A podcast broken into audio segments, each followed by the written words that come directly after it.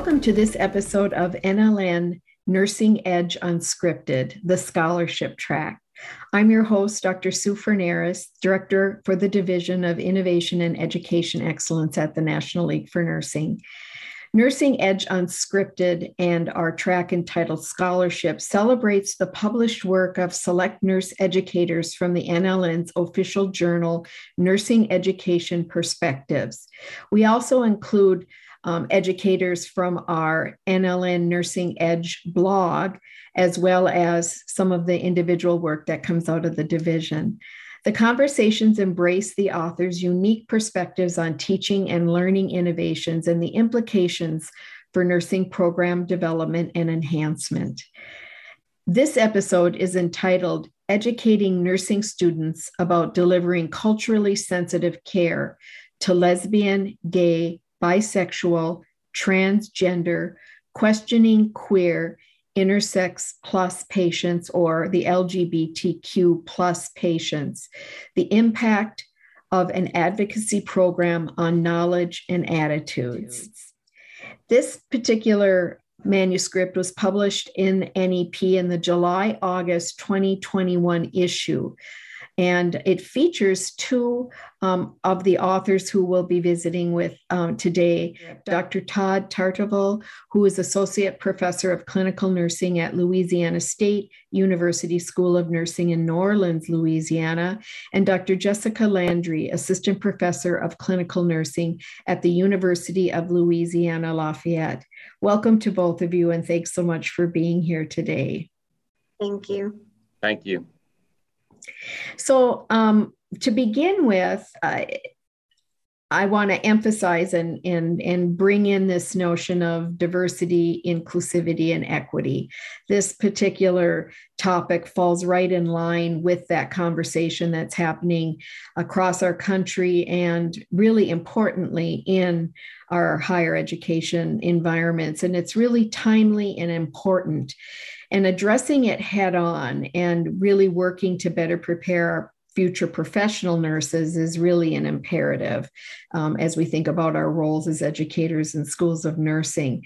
Um, in the manuscript, um, you both discuss out Alliance, which is a program, and then a program entitled the Advocacy Program, which is an important collaboration uh, within the Louisiana State University School of Nursing that takes on kind of this leadership role on providing education on the lgbtq plus population so i'm wondering it might be really helpful to sort of begin uh, to talk a bit about this how this program evolved and perhaps how that laid some subsequent collaborative work between the both of you. If you could share that journey, that that would be a nice place for us to begin. And I'll, I'll let Jessica begin because the program began because of Jessica and experience she had with with a patient. So I'll let Dr. Landry share her story and, and how it became. So I'm also a nurse practitioner, and I've been a nurse practitioner for a really long time, almost 17 years now, and I've been teaching along with that. Um, but I was in, and I was teaching at the same time at LSU, and I was working in a suburban ER, a pretty busy area. And my nurse came and got me and said, "I need you to go see this patient. He's a 12 year old little boy, and he had tried to commit suicide. He had taken a uh, belt and put it around his neck to try to asphyxiate himself." And I really have a lot of experience in the ER. I really didn't feel uncomfortable seeing this kid. And, and if you're not familiar with ER nursing, as soon as somebody tries to attempt suicide, it's automatic. They get what's called, especially in our state, what's called a PEC or Physician's Emergency Certificate, where they go straight for an emergency psychiatric eval. So that process was already in place even before I went into the room. But I had no like fear of seeing him or discomfort. I felt confident in, in doing that. So I went into the room and I talked to him. I examined his neck and everything else about this child was normal. He had, you know, two parents. He was making A's at school. He denied any bullying. He had no history of mental illness nor family history of mental illness. He had or seen uh, for, for anything like that um, we we talked at length about his relationship with his parents and his his siblings, and there was no red flags whatsoever. And I went back to the desk to type in diagnosed suicide attempt or major depression, and something just really didn't sit right with me. It, it the pieces of it just wasn't right for me. So I went back into the room and I asked everybody to leave the parents, the social worker, everybody. And I sat down on his bed and I grabbed his little hand and I said, I don't understand. Like, why would you want to hurt yourself? I said, please, please help me to understand this about you. And he looked at me squarely and he said, because I'm a girl and nobody understands that. And I think, like, in that moment, I didn't know what to say. I was trying to communicate that the PEC that we were about to have him committed was not related to his gender identity. It was related to the self harm attempt. Mm-hmm. But I didn't communicate that right. Uh, I fumbled those words, and this this child chose to come out to me in that moment, and I stumbled. I fumbled. I didn't know what to say, and I really lost that that moment of rapport that I could have developed in that relationship and she stopped talking to me at that point and put head, you know head down and and I really lost that opportunity and it it it never left me. I left the room feeling very uncomfortable thinking not only me with all my experience and my teaching I'm not knowing what to say. I'm not teaching my, my students what to say and this is a problem and how to interact respectfully and, and make environments that are inclusive and, and feel comfortable with ourselves knowing what to say mm-hmm. and respond. And so I went back to school. It was with I was at LSU at the time and I went to the dean's office and and I said, look, I said, we really need some education. And we'd already known about the Out Alliance, which sadly, since COVID no longer exists. They're they're not there anymore.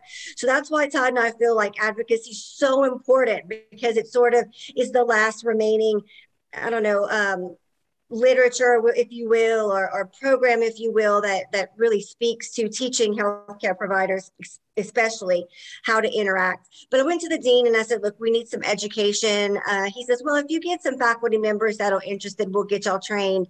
And so, of course, Dr. Tartavoulle and I accepted that uh, it's called the Safe Zone training. It was with Out Alliance. And then we kind of adapted their material with their permission and help, of course, to really tailor this general information about the LGBT community more towards healthcare providers, whether that's doctors, nurses, even intake people that you know, accept patients into the office or hospital or what have you. And, and just how to be respectful, respectful communication, inclusive spaces. Um, anything I'm missing with that, Todd? No, I, I think you, are you're, you're explaining quite well what, what, how the program evolved. So with the collaboration with the Out Alliance, we created the advocacy program. And the thing I think which is really important is that the um, Out Alliance with Safe Zone, that's voluntary. Like you cannot make people take that training because if I'm taking it, I have to, a sticker that says I'm a safe space outside my door so students can come speak to me. Whereas the advocacy program, we get around it because it, we can make it mandatory. Um, which is what's happened. So we go into our classrooms and the students listen to this. Um, you know, we've gone to hospitals in the in the um, Louisiana, um, in state of Louisiana, and we've done the training um, at several hospitals where you know the, um, chief nurse officers made all the employees, made dietary, made the um, policemen attend this this training, so that way they were well versed in, in LGBTQ plus terminology and how to communicate with with different patients. So yeah, so that's why the advocacy program is so important because now people are, are saying, okay, come do this for us. We, all of our students need to hear this. All of our staff need to hear this. So that's how it kind of evolved. So it sounds to me almost like the Out Alliance, uh, uh, unfortunately, is no longer there, but the advocacy program is continuing and far reaching in terms of your getting that information out there. Would that yes. correct? Wow. That that is correct. Yeah. So it, it started off um, small. Um, we're just doing our students here at the School of Nursing. Um, and then we started off our continuing education um, program, and then then the word got out, um, you know, and then you know, schools wanted us to come throughout the state of Louisiana, up to North Louisiana, Central Louisiana to, to do this training. And so we've we've done six schools of nursing and, and where we've hit all their students, which has been pretty pretty exciting, which is the data in, in the research article. So then when you uh, developed the program, how did the the article emerge or the study, the research emerge from that? Sure. Um, so, you know, I, I have a research based doctorate, and that's why Dr. Landry and I work so well because she's the clinical background. She's like, okay, this is clinically, this is what we need. And she's like, I don't understand the research stuff. You handle the research stuff. So I'm like, you know, if we're doing this, we're going to collect data. Um, and so, you know, we went through the proper processes through IRB and, and worked with someone to, um, with an instrument, a couple instruments to use to collect the data. Um, so we're like, if we're going to do this, we're going to see if we really have outcomes, positive outcomes from the training. And that's how that evolved. Okay. So share a little bit about the question you had in terms of what it was you were attempting to try to learn or or perhaps put some science behind um, a feeling or a belief you you held about this. Yeah, um, so you know, I spoke to a couple other nurse researchers here at the School of Nursing, and um, we, we kind of came across some different things we wanted to really learn, like knowledge and attitudes, with this uh, sort of training. So this is I will say this is the first step. Okay, we want to just kind of say, okay, what what can we change? Are we able to change knowledge and attitudes based on on this program? And and, and we were. So obviously we have next steps, which is we're we're actually in collaboration with the University of Pittsburgh, who has a a module that they've created on LGBTQ plus.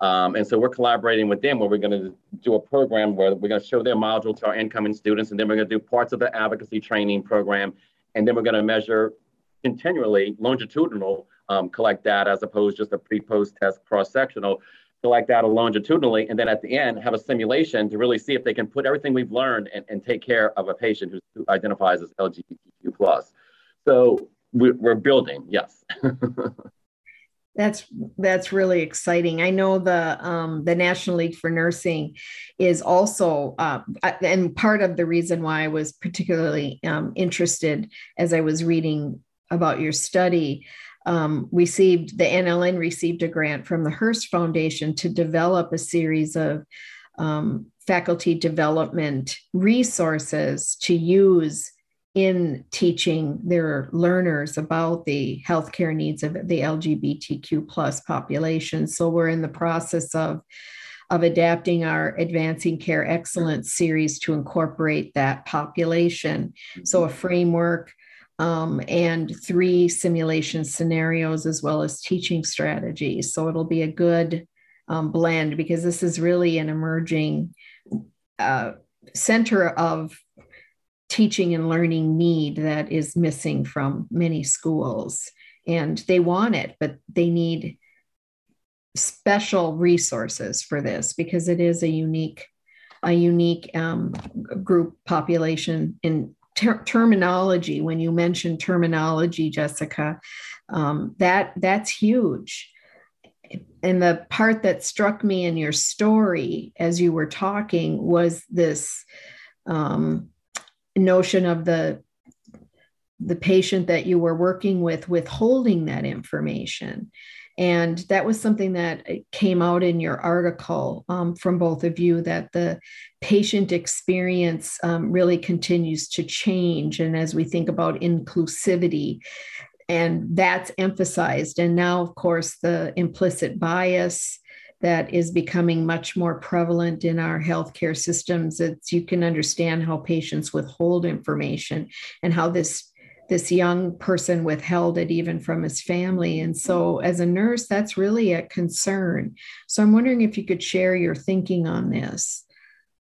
I'll just say one thing about what you were saying before going backwards with uh, educating faculty. One thing that Todd and I have seen through this whole process is when you're working with the students, they get it. It really clicks with them for the most part. I mean, you have those outliers that, you know, are special, but most of the time the students get it. It's the our biggest, I don't want to say struggle, but our biggest sort of obstacle in some ways have been the faculty and and not that they're not willing to learn but they there's a lot that they don't understand and so it's not that they're not trying. It's just they're afraid to speak up. They're not sure what to say. So I think there needs to be a lot of work with nursing faculty because once the faculty is on board, the students just right. It.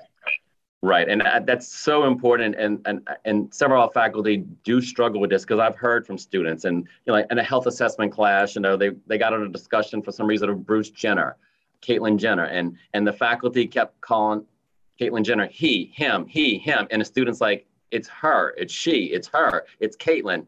Um, so, but that's once again the faculty not knowing, um, not feeling comfortable, and then the faculty came and spoke with me. She's like, "That's I always knew him as Bruce Jenner as an Olympian." I'm like I, I get that, but but he, he um, is now she and likes to go by she, her, and hers, and Caitlyn. So we have to, you know, we have to broaden our thinking and, and, and, things like that. So, like Jessica said, it's the faculty who need the most development with this.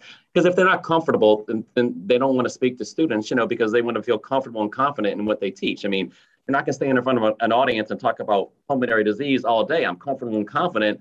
But if you talk, you know, about LGBT, I'm going to, ooh, because I may not know as much. Yeah, that was, yeah. Oh, go ahead. No, no. no ahead, say, as, a, as, a, as, as an educator, you know, I don't want to. I don't want students questioning me. I want them to think that okay, I know what I'm talking about, and if they see that I'm, I have a weakness, then you know how students can be. You know, so I think that's a big fear of faculty and I, I, think the other piece to that is when you do have a faculty that's not comfortable, they're not against it necessarily. They just don't want to say the wrong thing. They'll be very quiet. And then the students interpret that as, well, they're opposed or they don't understand or what, when really it's more of a defense mechanism. Like, I don't want to offend anybody. So those are some of the challenges that we've seen.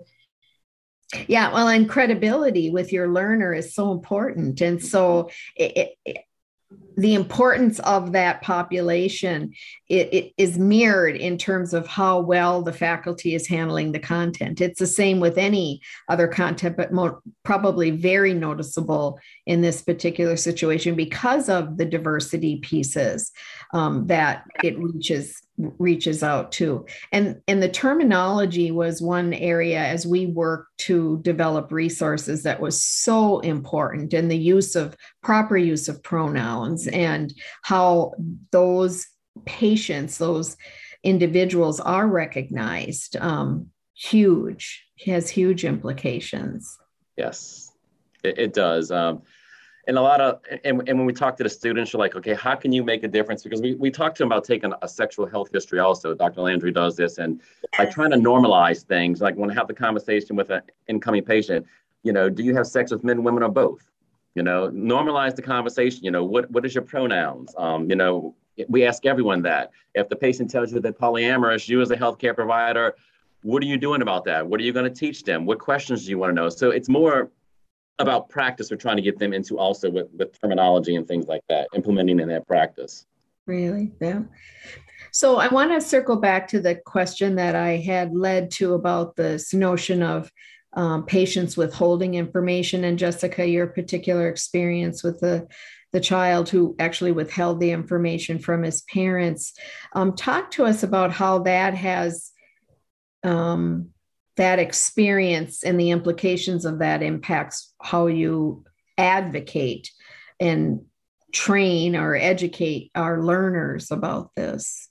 Well, we start off first by discussing the disparities because I think that a lot of people don't understand the health disparities in the group. So that's kind of where we get their attention is look how many attempt suicide. Look how many suffer from depression, substance abuse, homelessness. So we kind of get their attention that way. And then I always share my story, right? Just so that they understand the importance of why does this matter to me as a nurse? Because I think that's a lot of times in in teaching this kind of content, people think, oh, well, you know, I treat everybody the same. I don't need to know this. It's okay. And one of the things we try to get across is what does that really mean you treat everybody the same because that's sort of been a theme that we hear a lot as in going through this process and usually the responses we'll get are is well i treat everybody with respect or i treat everybody um, you know like a like a patient any patient I would treat. And really, we know that that's not true because if you know that if you don't know anything about somebody's culture, anything about their values, their lifestyle,